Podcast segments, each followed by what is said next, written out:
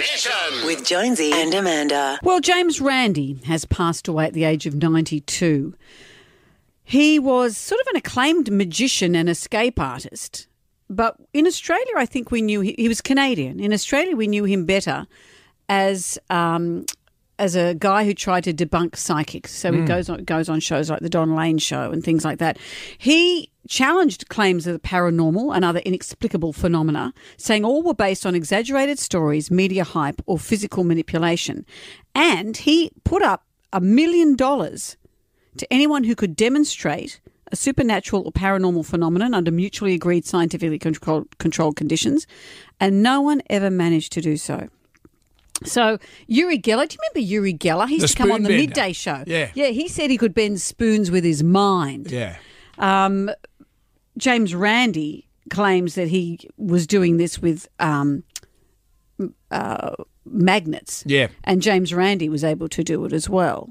Uri Geller said, no, no, I'm doing this with my mind, etc., etc. And he'd get the spoon and he'd rub it really hard with his yeah, hand. and then it'd go whoop. and then it'd go, it'd drip on down. Yeah, he was very annoying to have in the kitchen.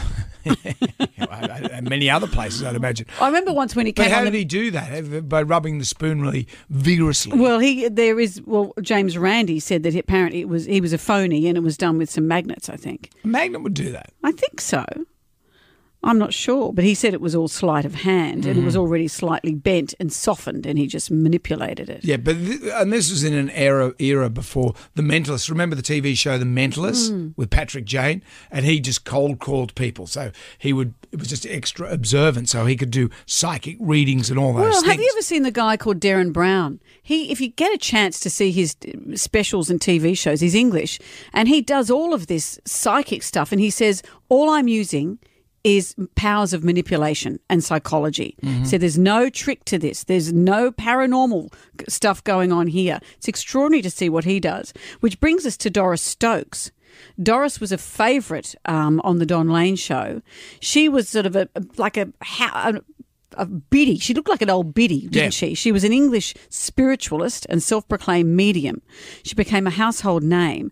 She said that she had psychic abilities, obviously, but investigating investigations after she died found that she used techniques like cold reading, which is where you just use powers of man- mental manipulation. She planted accomplices in her audience to make it look like she had paranormal ah. abilities. But you can't tell Don Lane that. James Randi went onto the Don Lane show to debunk Doris Stokes, and all hell broke loose. I'm not defending you, Rigella. What I am defending is you. You come over here with this big reputation.